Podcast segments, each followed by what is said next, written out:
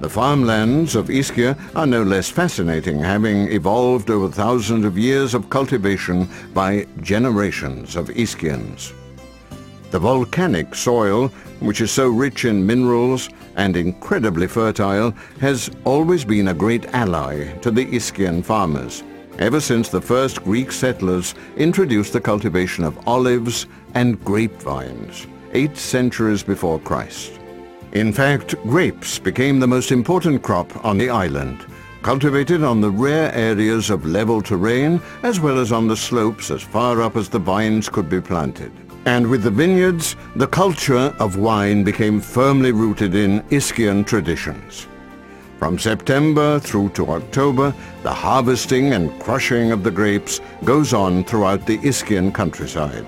Many small farmers make wine only for their family's own use, whilst the established wine cellars produce the famous Ischian DOC wines, which are appreciated by connoisseurs and exported all over the world.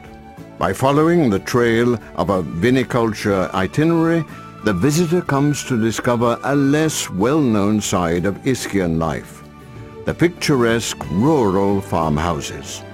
These walks through the countryside take us through some beautiful spots, offering some of the island's most breathtaking views.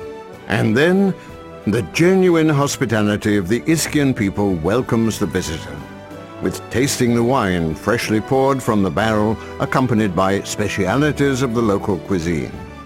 A simple, honest cuisine based on fresh ingredients and genuine flavors, scented with the herbs that grow wild in the fields or in the crevices of the tufa. A must to try is the island's speciality,